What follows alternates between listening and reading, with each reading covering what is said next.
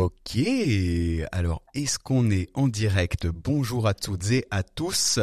Euh, est-ce que vous pouvez juste nous dire dans le chat si euh, vous nous voyez en direct, le temps que ça me laisse d'introduire nos invités du jour pour cet Accounting Business Club Radio Show numéro 2 mois de février. On est le 29 février important de le préciser parce que euh, parce qu'on n'est pas tous les ans le 29 février. Donc je suis ravi de vous euh, recevoir, messieurs, encore un plateau euh, très masculin et j'espère que sur le prochain Accounting Business Club Radio Show, que je vais dire ABC Radio Show, voilà, on le fait comme ça, il y aura un peu plus de de, femmes sur le plateau.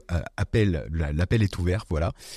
Aujourd'hui, je suis très très très heureux de recevoir. Allez, on le fait par ordre alphabétique comme ça, ça marche. Anthony Guez, expert comptable d'AF externe, fondateur de Mindset Finance. Julien Younes, expert comptable.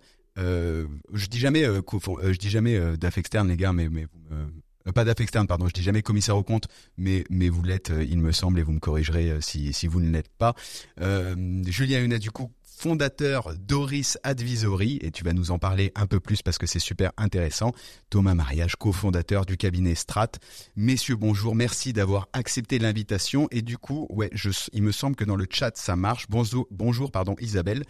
Ce qui va être très important aujourd'hui, le thème, le topic qu'on va euh, traiter ensemble, c'est littéralement les business models des cabinets parce que les choses changent et les choses changent très vite. On va parler de DAF externe et au mois de février, il y a eu une grosse actu quand même, qu'on le veuille ou non, qui est euh, arrivée dans la profession. Ça touche un éditeur. Juste avant de monter sur scène, on en discutait ensemble.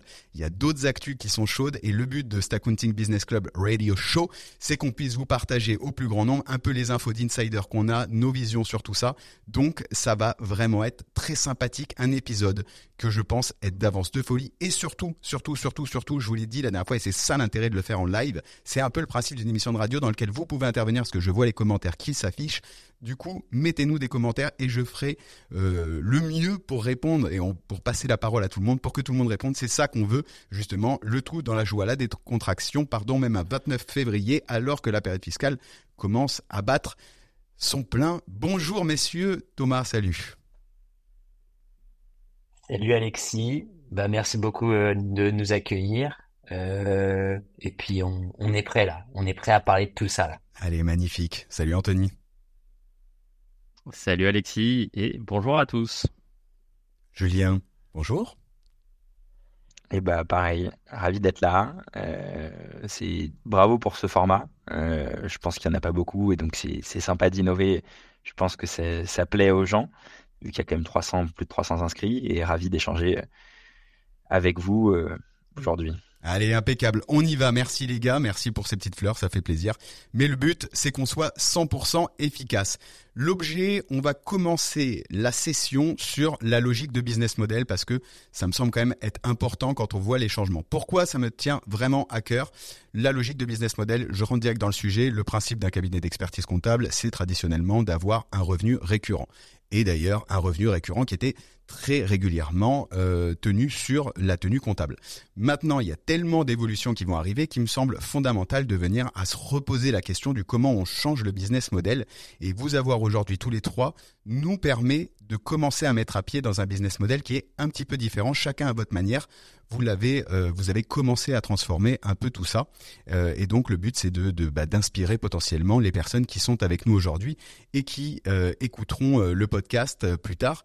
Julien, je commence par toi parce que parce que tu as été diplômé récemment et quand tu as monté Oris Advisory, tu as directement fait ce switch de business model. Est-ce que tu veux nous en parler un peu plus, nous présenter un peu ce que tu fais et pourquoi tu l'as fait comme ça? Eh bah écoute, avec grand plaisir. Donc effectivement, moi, alors j'ai une, euh, une expérience avant d'avoir créé Horis euh, Advisory qui est un peu, un peu particulière. J'ai travaillé d'abord en expertise comptable, ensuite je suis parti faire des missions spécifiques dans tout ce qui était analyse financière, évaluation d'entreprise et ce qu'on appelle des rapports d'expertise de partie. Dans le cadre de litiges de contentieux, il faut aller faire des évaluations de préjudice. Euh, j'ai fait un petit tour ensuite dans une startup euh, qui m'a permis de voir un peu bah, le fonctionnement d'une entreprise. Parce que c'est vrai que d'habitude, euh, en cabinet, on n'a pas forcément cette vision entreprise de marketing, de commercial, de développement. et en fait, en faisant le mix de mes différentes expériences, je me suis rendu compte qu'il y a un sujet qui me plaisait au quotidien, c'était le conseil financier, qui était ce qui m'intéressait le plus comprendre l'analyse financière des entreprises, euh, comprendre les enjeux euh, d'augmentation de capital, euh, de cession d'entreprise, de levée de fonds, de refinancement, etc., etc. et en même temps, mon expérience en startup m'a permis de comprendre que de l'acquisition client, ça pouvait se faire, qu'il y avait des stratégies à mettre en place, et que même si on n'avait pas de récurrence de revenus, qui mine de rien est quand même quelque chose de très sécurisant en termes de développement d'activité, on pouvait réussir.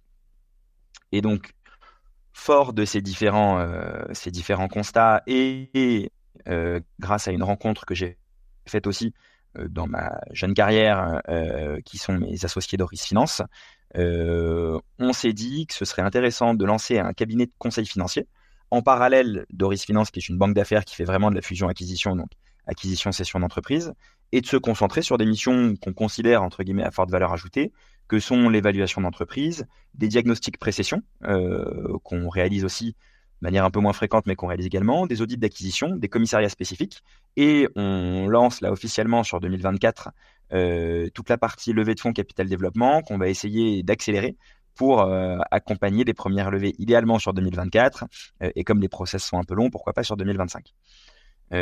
donc donc pour toi la en fait, vision c'est quoi? Ouais, vas-y, ouais. Parce que je veux vraiment arriver à comprendre que tu as, dit, euh, justement, t'es parti, je suis expert comptable, mais je vais pas chercher de récurrent, quoi. Ouais, tout à fait. La, vision, c'était de se dire que globalement, euh, et on, enfin, j'avais des copains qui se lançaient euh, en parallèle, qui ont créé leur cabinet. j'avais échangé pas mal avec Thomas, de par mon expérience précédente sur le lancement aussi de son cabinet. et on se rend compte que quand on lance un cabinet, le positionnement est vachement important.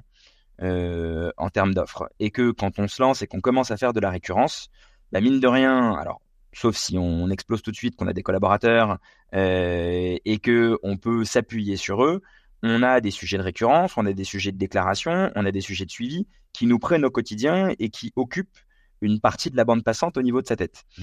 Euh, et donc moi, le parti, c'était de me dire, je prends le risque de pas prendre de récurrence au démarrage.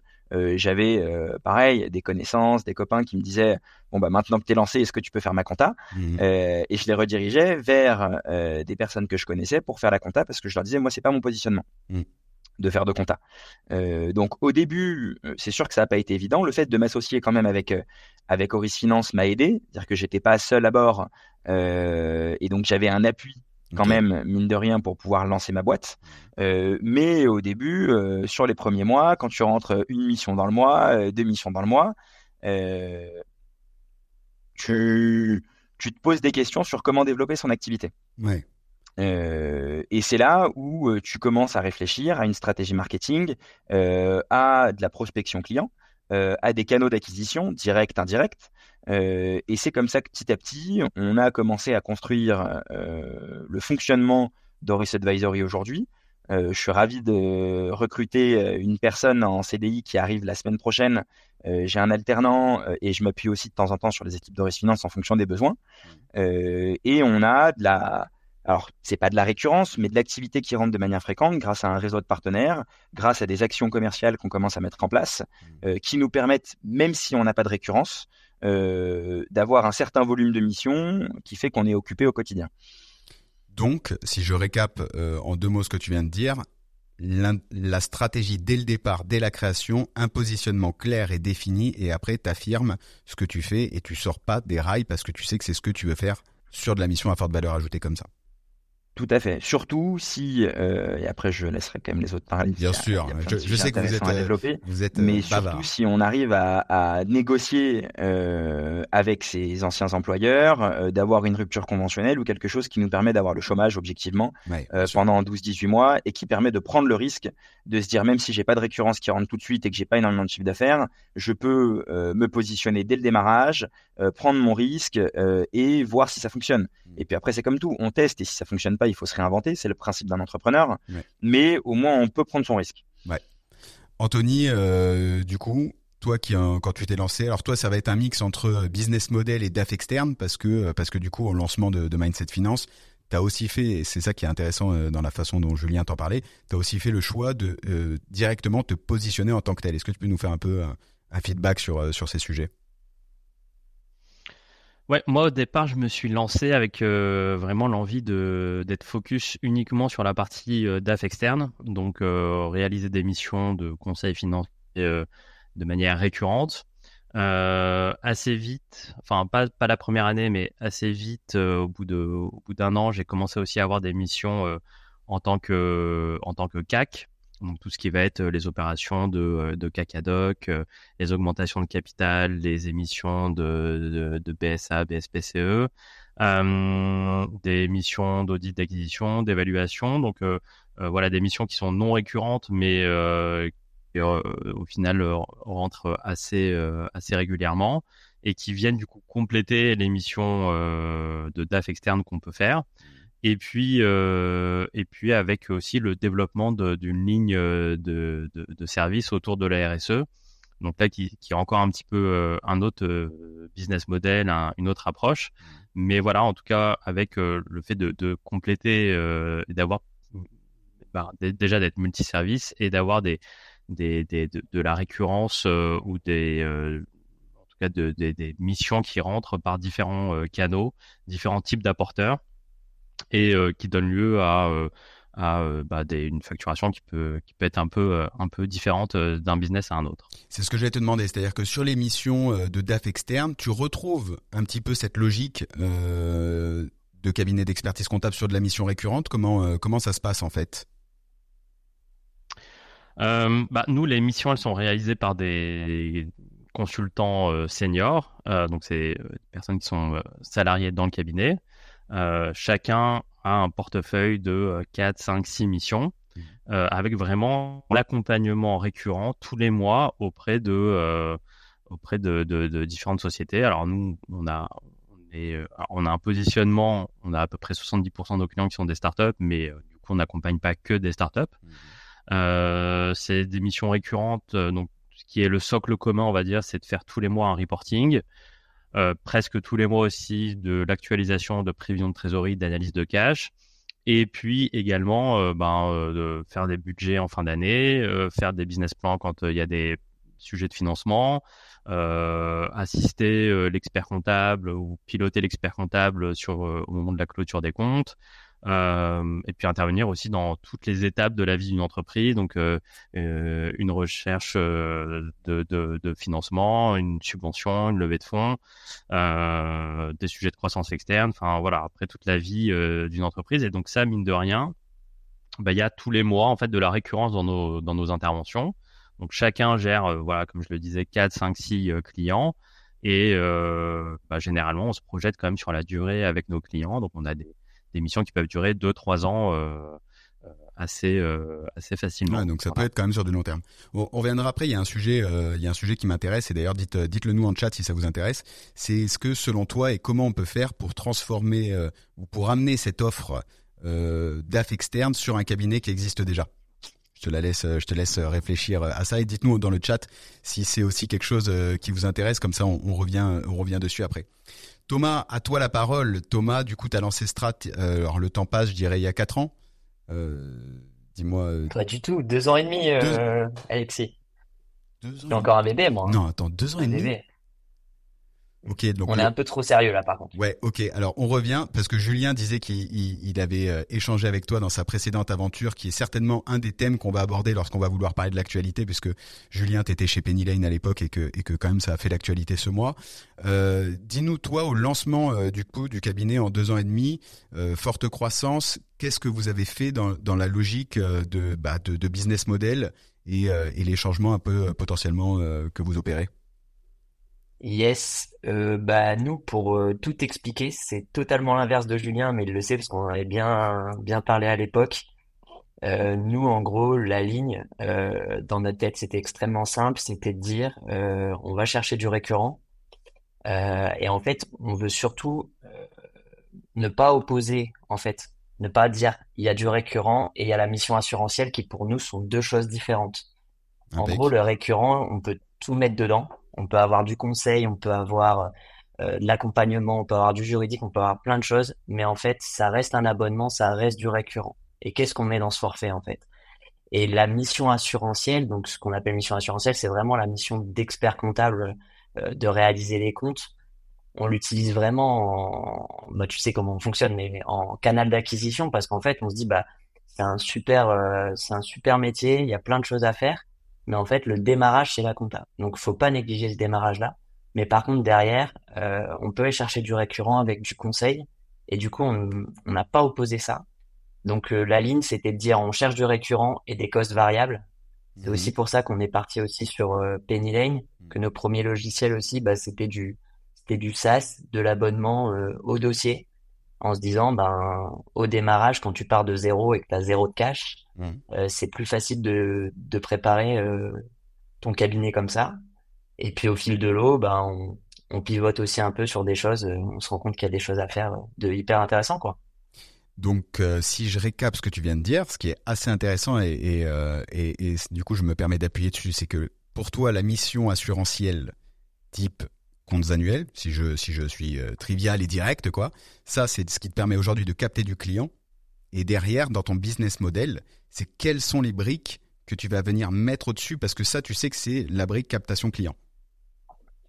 Alors, aujourd'hui, c'est encore assez modéré. Ouais. Euh, ça veut dire que forcément, euh, notre mission principale reste quand même la mission assurantielle. Et on vient justement amener du, des couches de conseil, euh, des services en fait, même des services en- au sens général. Ouais. Et pour le coup, notre vision de demain, c'est de dire, bah voilà, tout le monde sait bien faire la mission assurantielle. De plus en plus avec les outils, demain avec l'IA euh, qui vont être dans les outils, tout le monde va très bien la faire, mais en fait, ça va un peu, entre guillemets, réduire euh, les revenus sur cette partie-là. Bah, t'en parlais avec Joe et, et les autres sur, euh, sur la première édition. Mm. Mais en fait, du coup, c'est de dire, bah, ok, ça, c'est notre canal d'acquisition parce que c'est ce qu'on sait faire, c'est la marque expert comptable. Mais par contre, derrière, en fait, bah, derrière ça, qu'est-ce que tu proposes comme service? Et j'aime plus le mot conseil euh, qu'on entendait euh, à- J'allais justement embringuer, euh, embringuer sur le sujet, tu vois. C'est-à-dire que, messieurs, qu'est-ce que, qu'est-ce qu'on met en fait derrière? Voilà, une fois qu'on a dit ça, si on change le business model, c'est quoi le conseil? C'est quoi l'accompagnement? C'est quoi toutes ces, toutes ces briques en plus qu'on peut mettre? En fait, nous, si tu veux, on voit plus le mot conseil comme euh, comme avant. On dit vraiment c'est quoi les services qu'on peut proposer aux clients. Et en fait, bah voilà, euh, Julien il en propose un, Anthony propose le DAF, c'est top. Donc en fait, ça c'est un service. Et nous, en fait, on se dit bah quel service? Et en fait, l'expert comptable, encore plus avec la facturation électronique, l'IA, etc., il aura toute la data. Le médecin généraliste, il verra toute ta compta, il sera toute ta vie. Et en fait, avec une belle culture business, il va pouvoir dire attends, je pense que si tu appuies là euh, Alexis, pour le coup, ta boîte, elle peut péter. Et pour ça, bah, nous, on a tel service qu'on peut te proposer. Ça peut être euh, tout simple, euh, de la digitalisation, t'aider à mettre en place des petits outils IA. Euh, ça peut être de la com, peut-être et te donner les bonnes clés, soit avec des partenaires, soit en fait, bah, directement, en fait, tu l'as dans ta boîte. Mhm. Et du coup, c'est de dire, bah, t'es expert comptable pour la mission assurantielle, tu captes ton client, t'as la data, et une fois que t'as cette data, bah, toi, tu vas pouvoir lui proposer, et c'est du win-win, comment faire scale sa boîte, tu vois, Mhm. et comment réussir à, à toi créer ce revenu, du coup, qui peut être un revenu récurrent, Ouais, bien mais sûr. qui vient pas de ta mission assurantielle. C'est-à-dire que tu utilises la mission assurantielle pour capter la confiance de ton client. Tu gardes cette place qui est aujourd'hui la place de l'expert comptable de tiers de confiance, partenaire privilégié, etc. pour justement aller détecter des missions complémentaires. Et donc les missions complémentaires, bah, tu viens d'en donner des très bons exemples dont, je- dont on n'entend pas souvent parler, qui, euh, qui peut être de la com, du marketing. Euh, pourquoi pas? Parce que tu l'as détecté, parce que toi en tant qu'entrepreneur, bah, tu développes ta boîte aussi grâce à ça, donc tu es capable de sensibiliser. Ça peut être des missions. euh, Julien, tu verrais quoi toi comme mission euh, potentielle comme ça qui viendrait se rajouter au, au business model? Ah, Il y, a- il y a une grosse mission euh, qui est faite déjà par pas mal d'experts comptables avec qui j'échange, qui est tout ce qui est optimisation du patrimoine, patrimoine professionnel, patrimoine personnel. Le point important là-dessus, je pense, pour compléter ce que disait Thomas, c'est que il faut quand même, euh, et donc ça dépend aussi des personnes qu'on recrute, euh, il faut avoir des personnes en interne qui sont capables de piloter ces missions-là. Euh, objectivement, tous les collaborateurs de cabinet sont pas experts en évaluation, sont pas experts en DAF externe, sont pas externes experts en gestion de patrimoine. Et donc, c'est une stratégie à prendre. Et donc, c'est des briques de service à rajouter. Et en fait, en rajoutant ces briques, euh, gestion de patrimoine, euh, en rajoutant ces briques RSE, comme peut le faire Anthony en complément. Hmm. Au début, si je dis pas de bêtises, euh, le positionnement de mindset, c'était plutôt de la DAF externe. Et là, il a rajouté une brique supplémentaire sur la RSE. Euh, c'est des, des choix à faire euh, qu'on peut faire quand on a un cabinet avec de la récurrence et des missions assurantielles. Euh, et en fait, ce qu'il faut, c'est prendre du recul sur son portefeuille client. Euh, avoir une analyse pertinente de son portefeuille. Est-ce que j'ai des TPE Est-ce que j'ai des PME Est-ce que j'ai que des indépendants? C'est quoi leur secteur d'activité? Est-ce que j'ai un secteur d'activité de préférence? Et à partir de ça, euh, voilà, je sais qu'on avait échangé avec Thomas et c'est pour ça que euh, je sais qu'ils sont spécialisés sur certains sujets. Ils ont une verticale startup, une verticale pas mal sur de la profession libérale médicale notamment. et en fait, dès qu'il y a un pro médical qui va les voir, ils leur proposent tout de suite des montages, des optimisations en fonction de leur situation. Et ça, rien que ça, déjà, c'est des missions de service ou c'est des services supplémentaires apportés qui sont énormes. Euh, et, on, va, on va vers de la valeur ajoutée et les gens sont prêts à payer plus facilement la valeur ajoutée que la mission assurantielle qui valorise de moins en moins aujourd'hui. Ça, c'est, ça, c'est euh, d'une importance clé ce que tu viens de dire. C'est-à-dire qu'en fait, je vous le donne. Si, je, si vous regardez ça, je vous donne une, des verticales dont je rêve. Et après, si, si messieurs vous voulez, mais je pense que j'en ai déjà parlé avec certains.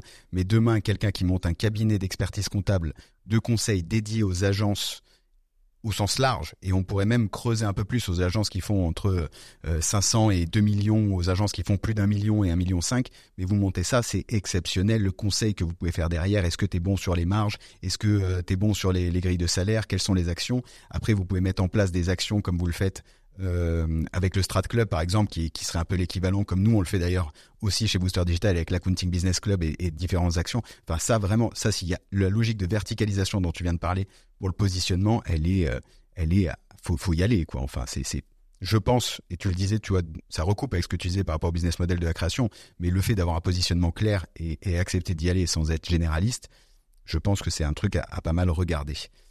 Euh, du, coup, on monte une boîte, Alexis, c'est ça? Écoute, euh, on finit à 12h45. Je te laisse envoyer un mail en interne pour rédiger les statuts et, euh, nous on s'appelle à 13h. Euh... ils sont prêts. On rajoute Julien et Anthony euh, on, cherche juste un porteur de projet. ouais, c'est ça. Pour pouvoir le gérer au quotidien. S'il y en a parmi l'audience. Quoi, tu veux dire qu'on a, on n'a pas de temps? Non, pas du tout. C'est pas du tout notre style. On est là un 29, euh, un 29 février. Euh, Anthony, du coup, je recoupe euh, avec ma question de tout à l'heure parce que parce qu'il y a une logique dans, dans ce qu'on vient de dire. En plus, apparemment, tu fais très bien de la DAF parce que il y a des clients de, de Jonathan qui sont dont, tu es DAF. Et ça, et ça c'est chouette. C'est ça aussi, euh, l'accounting business club. Euh, donc du coup, ouais, comment, euh, comment selon toi un cabinet euh, tradi qui doit évoluer pourrait potentiellement commencer à mettre un pied dans, dans la mission de DAF externe? Je pense déjà que c'est pas évident pour un cabinet tradi, comme tu le dis, de changer son positionnement pour être euh, perçu comme un interlocuteur crédible par son client, par ses clients, pour proposer ce type de mission. Euh, c'est pas impossible, mais en tout cas, je pense qu'il y a un, changement à faire en termes de posture, en termes d'image, en termes de euh, présentation de, de ces services pour justement passer de quelque chose qui est perçu aujourd'hui par pas mal de dirigeants comme une sorte de un peu d'obligation légale de faire sa compta, de faire ses déclarations fiscales, à bah, je suis là pour t'accompagner, je suis là pour t'aider, je suis là pour t'apporter de la valeur, pour t'apporter du conseil sur des sujets de pilotage financier. Non, je pense que paradoxalement à ce que je viens de dire, l'expert rentable aujourd'hui, c'est la personne qui est la mieux placée pour détecter ses besoins et proposer à ses clients ce type de mission. Donc je pense que le premier conseil que je donnerais, ça serait vraiment de redescendre un peu son portefeuille, d'éliminer euh, bah, soit ceux qui ont déjà un DAF, soit ceux qui sont trop petits. Nous, la cible idéale, euh, c'est généralement les 10-50 salariés. Donc euh, voilà, tu, tu, regardes ton portefeuille, tu enlèves ceux qui sont seuls, les solopreneurs, les professions médicales, les BNC, machin. Euh, tu regardes ceux qui voilà ont peut-être déjà euh, une taille d'équipe autour de allez, entre 8 et 10 personnes et tu vois si si ça peut être un besoin pour eux, si euh, il y a des il y a un intérêt à proposer ce type de mission. Et je pense qu'après, euh, bah, faut, faut se lancer, il faut être, euh, faut proposer euh, bah, tout ce qu'on est capable de faire sur les sujets de pilotage financier en tout cas, euh, montrer la, la, valeur ajoutée que ça peut avoir et vraiment les, les, les besoins, les pain points qui peuvent être résolus grâce à cet accompagnement. Voilà. et après, je pense que pour ceux qui en ont jamais trop fait, je pense que vraiment faut, faut, faut tester, faut itérer, faut avoir déjà entre guillemets des premiers bêta testeurs et voilà tirer des enseignements sur ce qui fonctionne, sur ce qui fonctionne pas. Mais je pense qu'aujourd'hui, l'expert comptable, en réalité, c'est le, il a déjà la confiance euh, du dirigeant. Euh, techniquement, il a normalement les compétences pour pouvoir euh, l'accompagner sur des sujets de, DAF externe. et puis, c'est le premier à pouvoir détecter ses besoins et proposer du coup des missions complémentaires. C'est intéressant, vous avez dit tous les deux. Ouais, vas-y, Julien. Non, j'avais juste une question pour Anthony. Et je me pour rebondir sur ce que tu disais, j'étais curieux. Je me disais, est-ce que pour commencer un peu le DAF externe avant de se dire je m'attaque entre guillemets aux grosses boîtes euh, que peuvent avoir les clients, enfin les cabinets, euh, on va dire petits et intermédiaires, donc les 10-50 salariés, déjà mettre du reporting un peu euh, plus personnalisé sur des TPE, 1 à 10 salariés, pour commencer un peu à se faire la main, entre guillemets, et avoir moins peur de se dire bah je vais pas accompagner une boîte de 40, je suis pas forcément légitime. Je, je me pose la question qu'il faut... quand tu... Ouais, je pense qu'il faut, faut tester, euh, faut voir, faut être euh, force de proposition aussi. Je pense que ça c'est hyper important euh, pour les experts comptables d'être euh, tirer un peu de la mission traditionnelle et d'être force de proposition. Alors ça peut être sur des sujets de taf externe, ça peut être sur des sujets de gestion de patrimoine, d'optimisation de la rémunération, peu importe. Chacun en fonction un peu de de ses appétences, de ses compétences. Mais en tout cas, ouais, faut, je pense qu'on faut se tester et, et voilà, essayer de se mettre aussi à la place euh, du dirigeant, de faire preuve un peu d'empathie en disant bah voilà moi si je suis le dirigeant de cette boîte là, euh, qu'est-ce que j'aimerais avoir comme euh, indicateur, comme niveau d'analyse et je pense qu'aujourd'hui les tous les dirigeants en fait souhaiteraient avoir davantage de, d'analyse, d'accompagnement, de reporting que ce qu'ils ont actuellement. Et, généralement, ils n'ont pas le temps.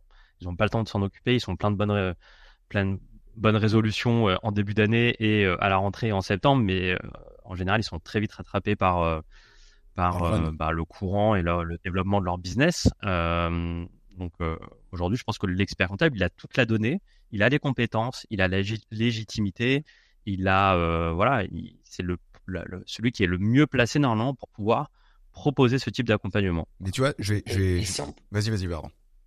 Non, vas-y, vas-y, vas-y, toi. Ah, non, non c'est juste une question. Euh, si on prend une vue euh, hélicoptère, vraiment là sur le côté cabinet, euh, ok, tous les atouts que tu peux amener au client. En fait, la mission de reporting sur de la TPE, euh, elle est incroyable parce que tu lui donnes une visibilité qu'il n'a pas. il pilote sa, sa boîte au cash, comme 80 à mon avis pourtant des, des TPE. la PME, souvent, bah, c'est le step un peu compliqué à passer. tu vois, faut que tu crées aussi peut-être euh, quelque chose. Euh, nous, on faisait aussi des optimisations organisationnelles. Qui fait quoi dans la boîte? Enfin, il y a peut-être aussi ces sujets-là. Mais ma vraie question, euh, tu vois, en tant que pour le coup dirigeant de cabinet, nous, tu vois, là, on va être une petite vingtaine là. la vraie question, c'est est-ce que tu continues, par exemple, juste sur du reporting TPE, à donner ces missions à des collaborateurs comptables entre guillemets en plus de leur mission tradie ou est-ce que tu es pas mieux quand même à créer un pôle dédié, sachant que tu as des avantages, tu as des inconvénients des deux côtés? Parce qu'en fait, souvent, je trouve, pour, sur mes expériences passées, je trouve que on a tendance à se dire, ah, c'est super pour faire du reporting, mais c'est du boulot, tu vois, je fais exprès, t'es déjà staffé à 110, tu vas être staffé à 120%, 130%.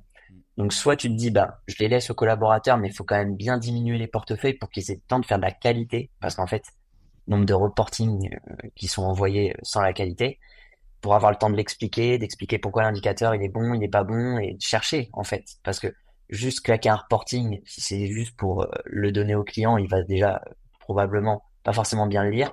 Et deuxièmement, en fait, est-ce qu'il va chercher derrière ce qui, ce est à améliorer, est-ce qu'il y a des plans d'action? Et la deuxième chose, en fait, du coup, c'est est-ce que les gens ont le temps ou est-ce que c'est vraiment quand même un métier à part, selon toi, Anthony, qui a vraiment cette capacité-là à se dire, c'est tellement un métier à part qu'il faut une équipe dédiée, quitte à frustrer des collaborateurs qui peuvent pas euh, prétendre à ces missions, quoi? Ouais, bah pour moi c'est euh, vraiment à part. Euh, nous on s'est lancé déjà au départ, on faisait que du DAF externe, on faisait pas de compta. maintenant on accompagne certains de nos clients sur des sujets comptables, mais c'est pas les mêmes personnes. Les personnes qui accompagnent sur la partie comptable ne font que de la compta. Ceux qui font du DAF externe ne font que du DAF externe ou alors après les missions exceptionnelles de CAC, etc. Mais je pense que c'est, tu vois, nous, chacun accompagne 4, 5, 6 entreprises.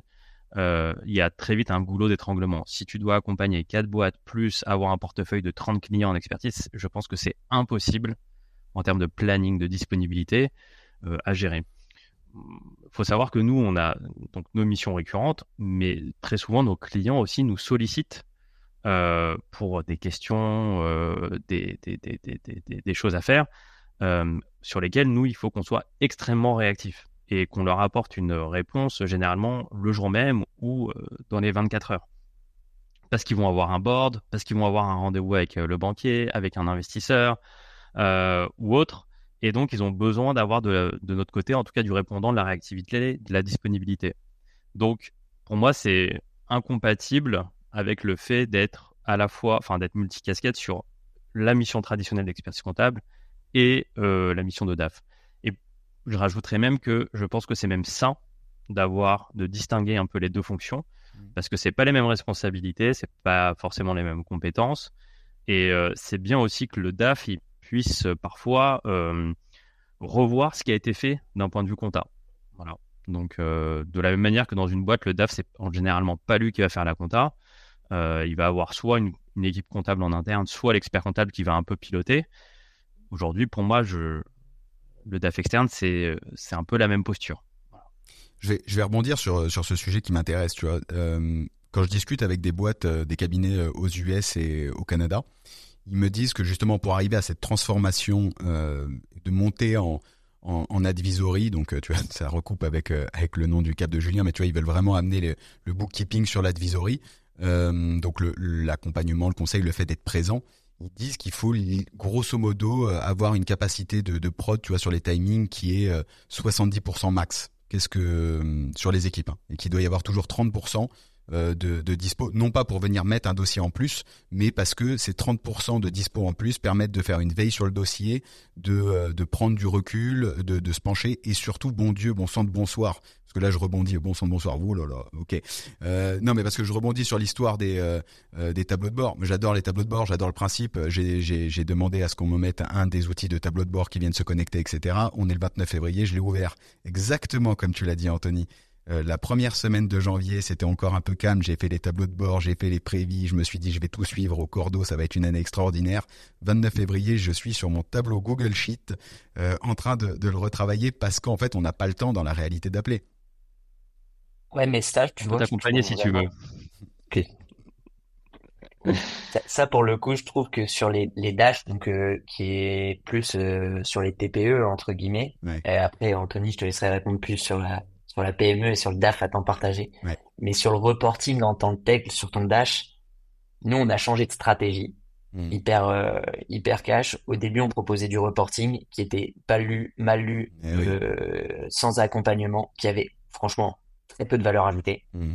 Et maintenant, ce qu'on fait, c'est que dans notre offre, euh, dans des super gammes qu'on a réalisées avec Booster, en fait, dans l'offre, le but, c'est de se dire, bah, en fait, tu as un rendez-vous trimestriel ou mensuel en fonction de l'option que tu prends. Hmm où pour le coup on va se voir et en fait c'est prévu dans ton agenda.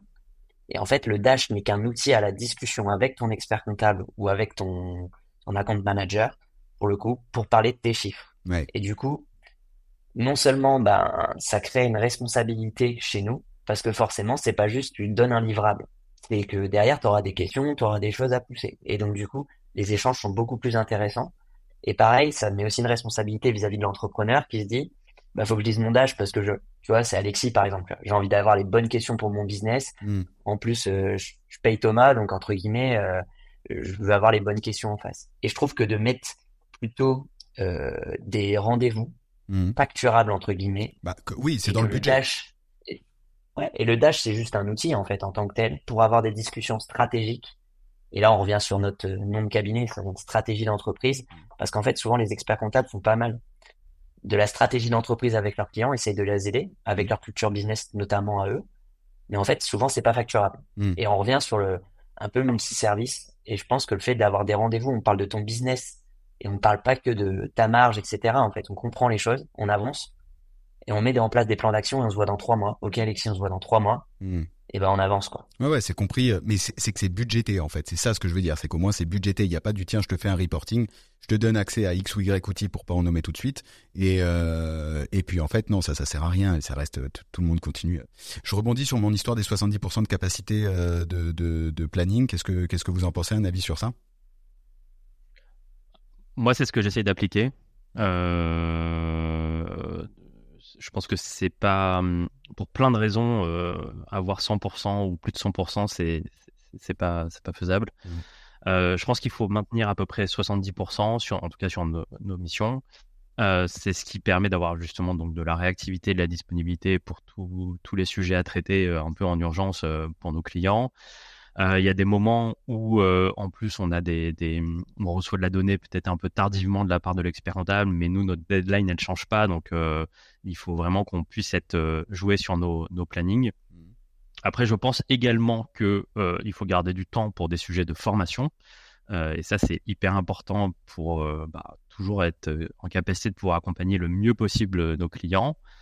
Et après, je pense aussi que euh, aujourd'hui, euh, faut être capable de proposer des, des, un cadre de travail euh, assez agréable à nos collaborateurs et euh, de pas de pas se retrouver euh, vraiment à devoir faire des nocturnes ou à devoir rebosser le week-end. Mmh. Et donc pour ça, ça implique d'avoir voilà un taux de un taux de staffing autour de 70%. Julien? Ouais, alors moi si je parle juste d'Oris euh, Advisory, le fonctionnement est un peu différent parce que comme on est euh, pas sur de la récurrence, c'est plus compliqué de, bah, de piloter ce ah taux de staffing, objectivement. Parfois, on a des coups de bourre euh, parce que je sais pas pourquoi il y a plein d'opérations qui se font d'un coup. Euh, et parfois, c'est un peu plus calme. Donc ça, c'est sûr qu'en termes d'organisation sur le staffing, on a, on a un fonctionnement un peu différent. Donc je pourrais pas répondre sur ce 70% par rapport à mon cabinet. Euh, pour autant, je pense qu'avec tout ce qu'on s'est dit juste avant, c'est 70%, 60%, 80%. Ça va dépendre de l'organisation qu'on a décidé de mettre en place dans un cabinet où on a de la récurrence en termes d'activité. Mmh. Soit on a une personne dédiée au service correspondant, et dans ce cas-là, euh, on peut entre guillemets euh, être un peu plus staffé que 70%, parce que c'est pas notre cœur métier de répondre aux besoins. Il faut l'identifier, être capable de faire la passe D à son copain, mais c'est pas nous qui allons répondre aux besoins. Mmh. Donc on a moins besoin de gérer ces sujets-là nous. Euh, par contre, si on veut que les collaborateurs, et ça c'est aussi un sujet du coup de management euh, et de fidélisation des collaborateurs, on veut les mettre sur des thématiques un peu différentes et les faire monter en compétence sur des sujets qui les tiennent à cœur, euh, que ce soit encore une fois de la RSE, de la DAF ou du reporting avant même la DAF. je pense que c'est déjà la première chose, de la gestion de patrimoine. C'est bien effectivement d'avoir un d'avoir une diminution du, du, staffing et je pense que c'est pérenne euh, pour la fidélisation des collaborateurs, pour euh, le développement de la structure euh, et pour aussi la satisfaction client parce que quand on est moins surchargé, on est plus réactif et mine de rien, même si les clients ils ont pas toujours la facilité pour payer les honoraires, ils aiment bien quand on est réactif et, et du coup ils sont plus à l'aise ensuite mmh. pour payer une prestation de qualité. Thomas, un avis sur les 70, 70% de capacité de prod?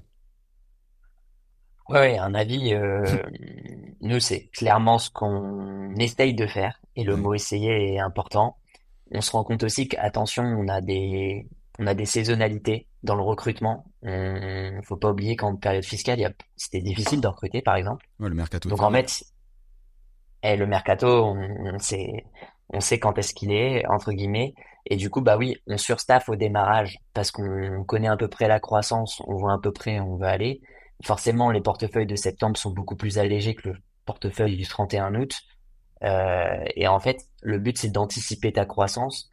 Je suis d'accord sur le fait que, euh, et d'ailleurs, ça a été bah, notre euh, clairement notre euh, objectif d'enlever du staffing, de pas être à 120% exactement, de plutôt être aux alentours, nous on était à plutôt aux alentours de 80 hmm. pour laisser le temps aux gens de faire d'autres missions et aussi bah, de proposer des projets pour le cabinet. Après, il y a quand même un sujet qui peut parfois être compliqué.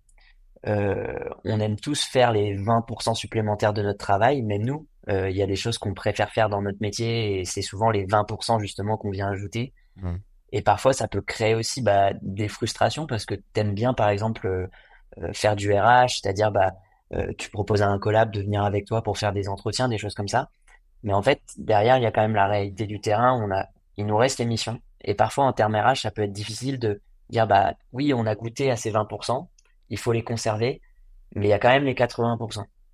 Et j'en parlais avec quelqu'un qui est pas du tout dans la compta, hmm. euh, qui me disait, bah voilà, on a ajouté cette mission à quelqu'un en, mode bonus. Euh, on a un peu réduit le staffing. Il faisait très bien les 20%, mais c'était parfait. Parce qu'animé, parce que vraiment, ça l'animait de fou. Par contre, sur les 80%, euh, la qualité, elle a baissé totalement parce qu'il a un peu lâché cette mission. Et le problème, c'est que si cette personne-là, tu le spécialises sur les 20% qu'il adore, bah, peut-être que tu le retires à d'autres personnes. Et je trouve que ça, c'est une complexité euh, dans notre métier parce que c'est logique que tout le monde veut un peu euh, toucher à des choses un peu nouvelles, mmh. soit de l'IT, soit du RH, soit des un peu de sales, euh, faire des, des rendez-vous prospects. Mmh. Mais en fait, la réalité du métier fait qu'on a quand même une mission à assurer derrière, quoi.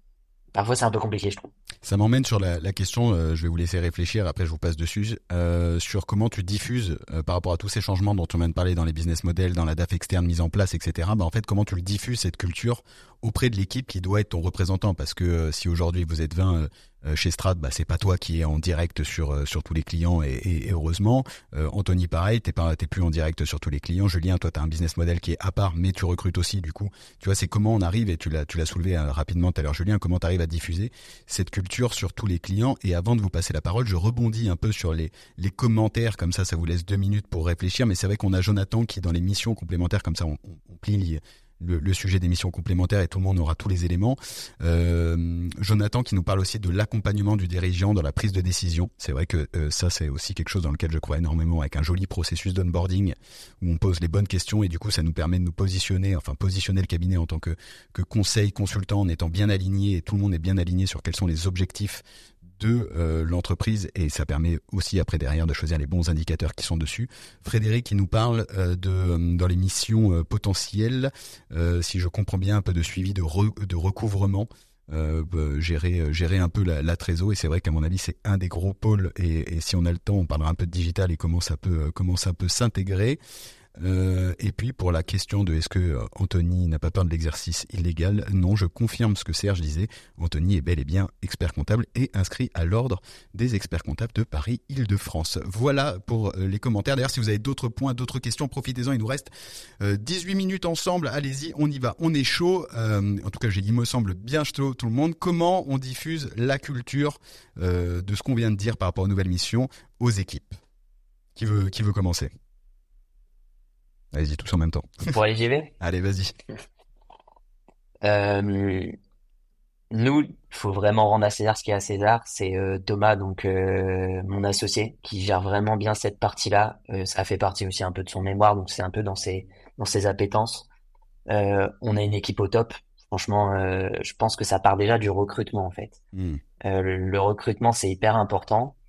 Euh, de, de voir si la personne va matcher avec ton côté euh, un peu entrepreneurial ou start-up que tu as, ou si tu as un cabinet euh, sur telle ou telle position. Et je trouve que ça part déjà du recrutement, d'amener les gens à, à, à clipser le, le, mindset ou pas du cabinet. et après, franchement, c'est vraiment bah, d'essayer d'intégrer au maximum les gens dans les prises de décision. Alors, on peut pas se consulter tous pour tout.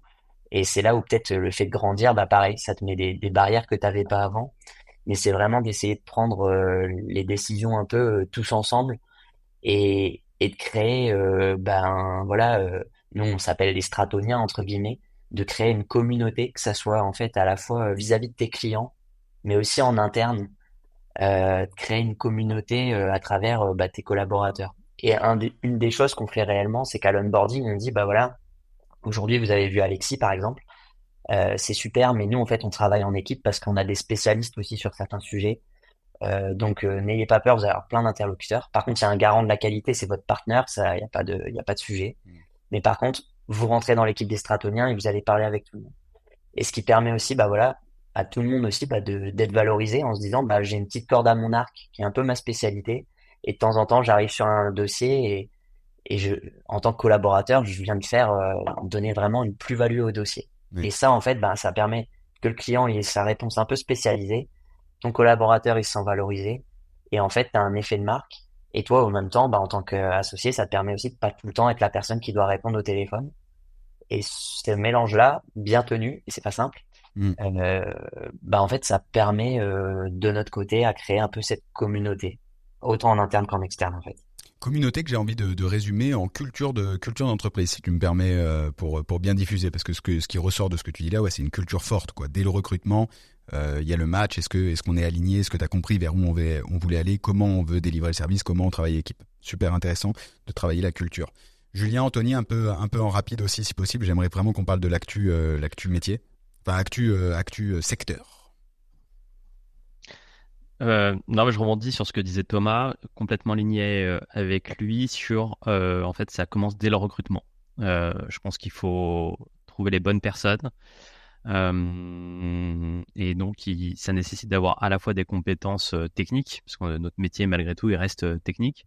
Mais je pense qu'il faut aussi identifier, trouver les personnes qui sont curieuses Mm. et qui ont envie d'apprendre, qui s'intéressent aux autres, qui font preuve d'empathie. Euh, et donc ça, ça, c'est des choses qui peuvent pas s'apprendre. Réellement, c'est soit tu l'as, soit tu l'as pas. Et en tout cas, moi, c'est un peu ma, vision. Donc euh, voilà, je pense que la curiosité, c'est c'est hyper important. Et je pense qu'il faut euh, miser là-dessus pour avoir des personnes qui derrière vont vouloir s'intéresser à leurs clients, à leur business, comprendre ben, comment se comment sont euh, euh, tu vois l'activité, les clients, euh, qui sont les clients, qui sont les fournisseurs, comment se crée la, la création de valeur. Mm. Voilà, un peu tous ces sujets-là. Et je pense que ça passe vraiment par euh, par euh, par le recrutement dès le départ. J'en profite pour faire un petit peu de, un petit peu de promo sur l'épisode de podcast de l'Accounting Business Club qu'on avait fait ensemble où tu avais, bien parlé de ton process de recrutement qui, euh, qui moi, m'a permis de beaucoup évoluer euh, depuis aussi. Et, euh, et donc voilà, j'invite tout le monde, euh, s'ils veulent euh, creuser le sujet du recrutement, à venir écouter l'épisode qu'on a fait ensemble. Julien, ouais, un peu sur, euh, sur comment tu diffuses, euh, tu, tu diffuses tout ça avec les équipes. Je suis complètement en phase avec ce qui s'est dit. Euh, Mais non, énerve-toi, c'est pas possible. Non, mais plus non, pour vous donner une anecdote et pour expliquer euh, le sujet justement sur mon recrutement que moi j'ai fait là euh, récemment, Ouais. bah, chaque fois que je voyais des candidats, la première chose, enfin pas la première chose, mais on va dire un des points clés sur lesquels j'insistais, c'est que euh, il faut avoir une certaine flexibilité, que on est un cabinet en constante évolution, qu'on a des services qui vont évoluer et qui vont continuer à se construire, et que les personnes qui viennent, euh, elles viennent pas pour faire une tâche et se cantonner à cette tâche entre guillemets, Mm. Euh, elles viennent pour aussi se poser des questions, être curieuses. Euh, et euh, et il y a une personne à qui j'avais justement fait une proposition, première personne à qui j'avais proposé, qui m'a dit objectivement, je me sens pas de faire ça, je me sens pas l'âme d'un créateur. Et donc ça a permis mine de rien, en étant explicite et clair dès le début, euh, d'avoir une sorte de petite barrière. euh, et donc au final, la personne que j'ai recrutée a un esprit beaucoup plus entrepreneur et pourra plus facilement accepter bah, de se poser des questions. Euh, je pense que l'autre point quand même qui est fondamental au-delà du recrutement, c'est aussi l'accompagnement. Mm. Euh, tous autour de la table, on a créé une boîte, on ne savait pas ce que ça voulait dire créer une boîte. Euh, et quand on crée un service et quand on développe un service, bah, c'est un peu la même chose. C'est je caricature et Mhm. puis on utilise des mots pour faire joli, mais c'est un peu une sorte d'entrepreneuriat. Euh, quel service je propose, comment je le market, comment je me positionne, comment je gère la satisfaction client par rapport à ce service. Et donc il faut accompagner les collaborateurs sur ces sujets-là aussi et pas les laisser tout seuls en leur disant bah tiens on développe ce service c'est comme ça. Euh, donc je pense que ce qui est important c'est d'avoir du suivi, euh, de faire peut-être des réunions euh, quand on lance un nouveau service avec des pilotes et ensuite d'insuffler progressivement, de prendre du feedback avec pas forcément un pilote, ça dépend de la taille de la boîte. Moi chez moi on est trois, on- si tout se passe bien on va être 4-5 à la fin de l'année. On peut faire des réunions à 4-5, ça va encore. Quand on est chez Thomas, qu'on commence à être 20, tu as peut-être un groupe de travail avec 3, 4, 5 personnes maximum, mais tu vas peut-être pas mettre les 20 dedans, ça fait beaucoup. Mm. Euh, et c'est triste à dire, mais si tu prends la vie de 20, t'avances pas. Euh, parce que chacun a son mot à dire, chacun a son idée, et donc à la fin tu avances pas. Donc tu, tu fais évoluer en fonction euh, de ton organisation, mais c'est d'impliquer les gens et ensuite d'insuffler avec des fiches pratiques, des points personnalisés avec chacun pour les faire monter en compétences, Mm. pour que le message passe et que les gens aient envie de proposer le service. Et le dernier point, et après je pense on passe à l'actu, euh, alors ça c'est pareil, c'est peut-être tabou et peut-être que tout le monde n'a pas la même vision, mais je pense que mine de rien, euh, d'inciter les gens euh, avec des variables, avec des compléments, avec des bonus si jamais ils proposent les prestations sur leur portefeuille client, Mm. bah, c'est un bonus pour que les gens soient motivés pour proposer ces services-là. Si tu dis on lance une offre de gestion de pâte et si tu arrives à commercialiser cette offre sur des personnes de ton portefeuille client, tu prends un pourcentage de la mission qui a été facturée. Bah, je peux te dire que le collaborateur, la première question qu'il va se dire, c'est si je facture la mission, mm. je sais pas, je vais pouvoir peut-être euh, payer quelque chose, euh, je vais aller au resto, dans un resto sympa, je vais m'acheter une nouvelle chaussure que je voulais acheter. donc je pense que ça incite aussi, une fois qu'on a structuré l'offre, à la commercialiser. Très très bon, très bon, très bon point. Parlons d'argent. Yes. Juste dernier truc, Alexis, parce que ça a été évoqué par Anthony. Euh, c'est clair que tu faisais, je crois, un podcast là-dessus sur la culture business. Ouais. Euh, Nicolas, franchement, c'est, c'est, je pense, euh, à mon humble avis du moins, hmm. je pense que c'est le 2.0 dans les cabinets d'expertise, c'est d'avoir des collaborateurs culture business qui ont vraiment envie de comprendre ce que fait la personne, qui est curieux de savoir, bah, un boulanger, comment ça fonctionne, ah comment il est rentable, comment il est pas rentable, et, et de se mettre à la place des clients avec cette culture business en écoutant un peu de podcast, un peu des choses comme ça. Et ça, je pense que même dans les dans les entretiens RH, je pense qu'on posera un petit peu plus la question de savoir si bah il y a un écosystème autour de la personne euh, pour justement savoir rebondir sur ces sujets-là en fait, je pense. Ouais. Ouais, ouais, la culture business, c'est d'autant plus avec la montée de l'IA, avec la montée de, des, outils, des outils, de la puissance, de l'automatisation. J'ai fait un très bon podcast sur l'automatisation qui va sortir dans pas longtemps. Mais voilà, c'est comme ça, je tease, je tease à fond. Abonnez-vous euh, au podcast de la Quanting Business Club. Messieurs, il nous reste 9 minutes. Actualité chaude en février. On a une boîte qui n'existait pas il y a 4 ans, qui est devenue licorne. Euh, on la nomme, elle s'appelle Penny Lane. Euh, Julien, on disait au tout début, on n'a pas cité le nom, comme ça on y arrive maintenant pour ceux qui restent. Julien, t'as connu, euh, as connu Penny Lane. Un avis, messieurs, sur ce que ça change dans le marché, sur ce que ça bouleverse, si ça bouleverse, si ça bouleverse pas. Qu'est-ce qu'on pense d'une boîte qui vient licorne sur un secteur de la prod comptable? Pour toi, Julien, en premier, normalement. Ah ouais, je pense. Hein. Allez, je me, ouais, je voulais pas parler en tant qu'ancien. Je pense que non, non, c'est biaisé. Bah oui. Mais, euh, mais globalement, euh, ce que je pense, il y a plusieurs messages euh, à travers cette levée de fonds.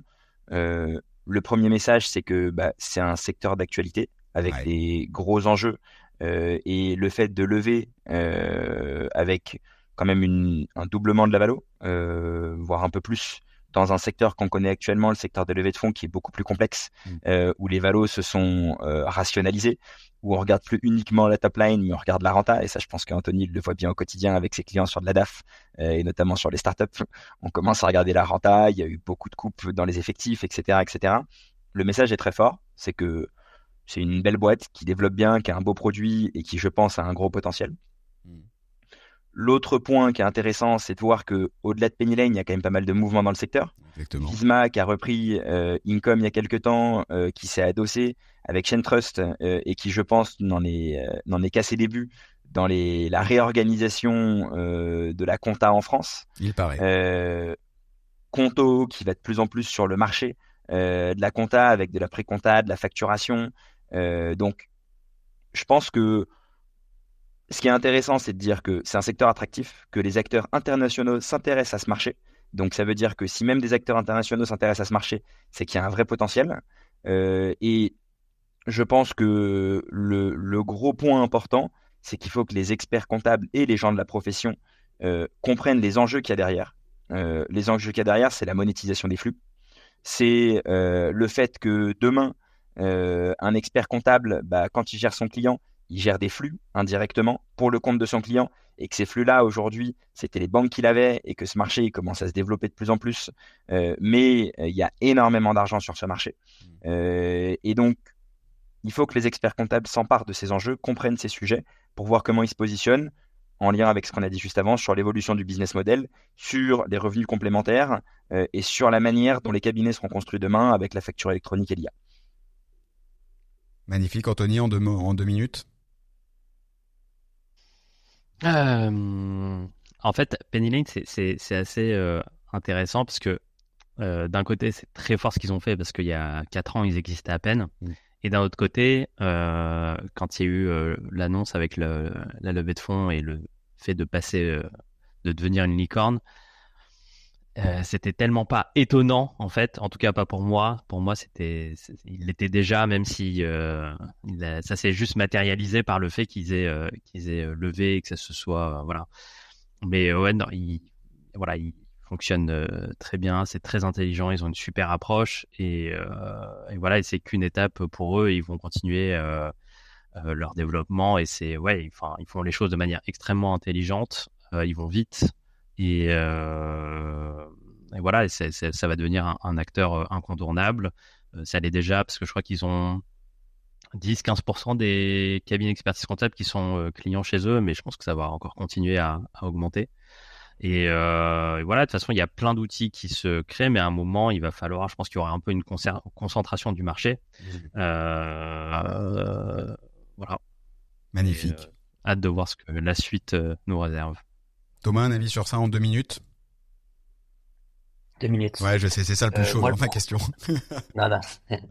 Le premier mot, c'est enfin. En fait, moi, j'ai envie de dire, euh, on était sur un marché où ça traînait, où euh, les experts comptables, entre guillemets, payaient cher euh, pour des évolutions quasi inexistantes. ça a mis un gros coup de, de boost à tout le marché. je suis pressé aussi de voir bah, la réaction des gros institutions mmh. qu'on connaissait parce qu'il y aura quand même une réaction. et je suis quand même pressé de voir ce que ça peut donner ou pas donner justement. Et après, je pense que ça montre quand même l'intérêt. Euh, enfin, s'il y a des fonds aussi euh, importants que que ce Penny Lane euh, ont récupéré avec des acteurs aussi importants, ça veut quand même dire que le marché, les prévisions de marché sont sont plutôt intéressantes. C'est des investisseurs externes à ces marchés-là qui viennent.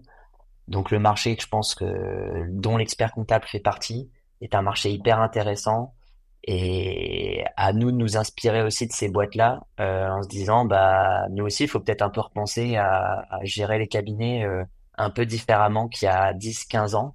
Ça fonctionnait super bien et tant mieux pour euh, les personnes qui étaient là avant nous.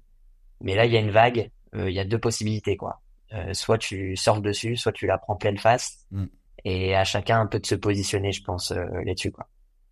Ouais. Voilà.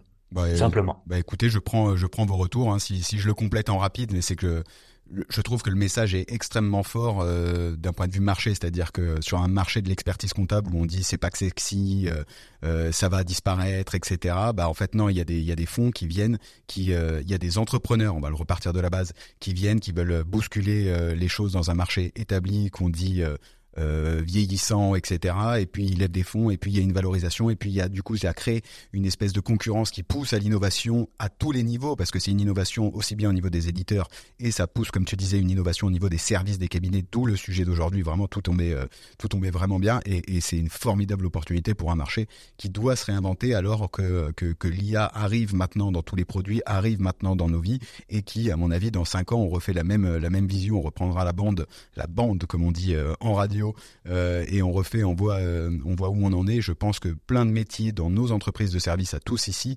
euh, n'existent pas encore de ceux qui existeront dans cinq ans. Quand on voit la rapidité à laquelle vont les choses, c'est un gros gros message au secteur. Et puis Julien, tu as bien fait de le rappeler. Il n'y a pas que Penny Lane, il y a aussi Visma qui est revenu sur le terrain et qui apparemment est, chaud patate. Il y a les néobanques aussi qui, pointent le, le, bout de leur nez comme il faut. À mon avis, 2024, on n'est que le 29 février et il se passe déjà plein plein de choses qui annoncent plein de bonnes chose pour cette année. On refait le même dans 4 ans, parce qu'on ne pourra pas le faire avant. Euh, et, on regarde quelles opérations il y a eu et qui sont les acteurs restants.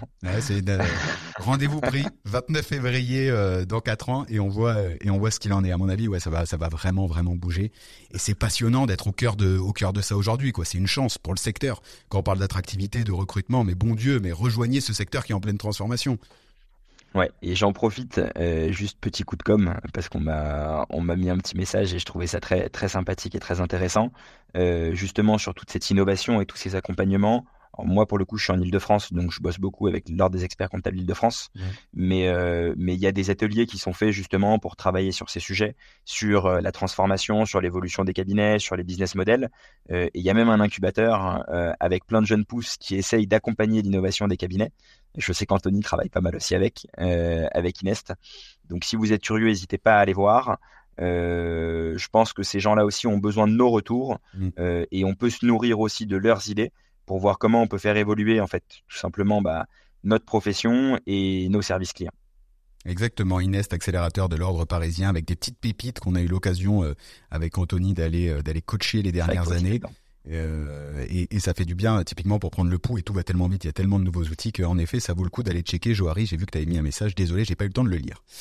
Euh, bah écoutez, pile poil. Et le club Innovation. Et le club Innovation, bien sûr. Et le club Innovation. Écoutez, messieurs, en une heure, c'était formidable. Dites-nous dans le chat avant de partir déjeuner, parce que 12h44, ce que vous en avez pensé, s'il y a d'autres thématiques, parce que ce business model vient du fait que dans le chat, on nous avait parlé du, du business model euh, la dernière fois. Donc dites-nous dans le chat s'il y a l'autre sujet que vous voulez qu'on traite en mars. J'aimerais beaucoup euh, féminiser un petit peu le panel. Je le répète, je le dis dans mes posts et, et je le répète encore. Si euh, on pouvait donner la parole euh, aux, euh, à la, aux, femmes en général sur, bah tiens, moi j'aimerais bien faire un thème qui me qui m'intéresse, c'est comment comment développer un cabinet même en période fiscale, comment on gère son temps, etc. Je vais avoir un super épisode, je pense prochainement sur ces sujets, mais mais pas sur pas sur un, un, live. Donc ça, je suis vraiment preneur. Donc dites-nous rapidement en chat le temps qu'on vous dise au revoir à tous, ce que vous en avez pensé, si vous avez d'autres thèmes. Thomas, Anthony, Julien, dernier mot si vous voulez ou euh, vous avez faim Bon appétit. Non, merci Alexis et, c'était grave cool euh, comme toujours et merci Julien, Anthony, toujours au top. Julien, Anthony, un mot de la fin et eh bah pareil. Merci beaucoup. Euh, autre autopromo, même si même si euh, je suis plus au quotidien euh, au CGEC Paris Île-de-France, mais club des jeunes experts comptables pour ceux qui se lancent, euh, ça permet aussi d'avoir des retours entre confrères et consoeurs. parce que souvent, quand on se lance, on est tout seul. Donc, justement, poser ces questions de business model, de fonctionnement, c'est intéressant de les avoir à l'ordre au CGEC. Mm. donc, n'hésitez surtout pas quand vous avez ces questions-là. et puis, vous pouvez aller voir Alexis, vous lui envoyez un message LinkedIn, il est hyper disponible et il, bosse beaucoup aussi sur ces sujets-là avec nous. Euh, donc euh, ouais, merci à tous. Si vous êtes curieux, que vous avez des questions, LinkedIn, n'hésitez surtout pas à nous contacter tous. Je pense on répondra. parce qu'on a été bienveillant avec nous et on le sera aussi. Mm. Euh, et puis à bientôt. Bah écoutez, merci beaucoup euh, messieurs, merci à toutes et tous d'avoir participé. Gros plaisir de d'avoir vos feedbacks. C'est un nouveau format qu'on fait qu'on fait évoluer. On va essayer de le tenir, on va le tenir. On va pas essayer, on va le tenir en mensuel parce qu'il faut faire rayonner cette profession parce que euh, bah, le but c'est comme le pour le podcast hein, de de partager un max de valeur pour faire évoluer euh, pour faire évoluer le métier parce que je suis intimement convaincu que beaucoup de choses changent extrêmement vite et que d'avoir les retours terrain de, de professionnels comme vous qui font bouger les choses, bah c'est un vrai plaisir et c'est une vraie source de valeur. Je vous dis merci à toutes et tous je vous retrouve donc dans un mois euh, pour une prochaine émission. D'ici là, vous avez le podcast de l'Accounting Business Club qui sort toutes les deux semaines. Foncez sur la plateforme de votre cœur, mettez 5 étoiles. Si ça vous a plu, mettez des commentaires. Vous connaissez. Bon, allez, je vous le fais. Je vous fais pas le cinéma. Euh, à très vite tout le monde. Bon appétit à tous et merci surtout, merci à vous messieurs. À très vite. Ciao, ciao. Salut Alexis.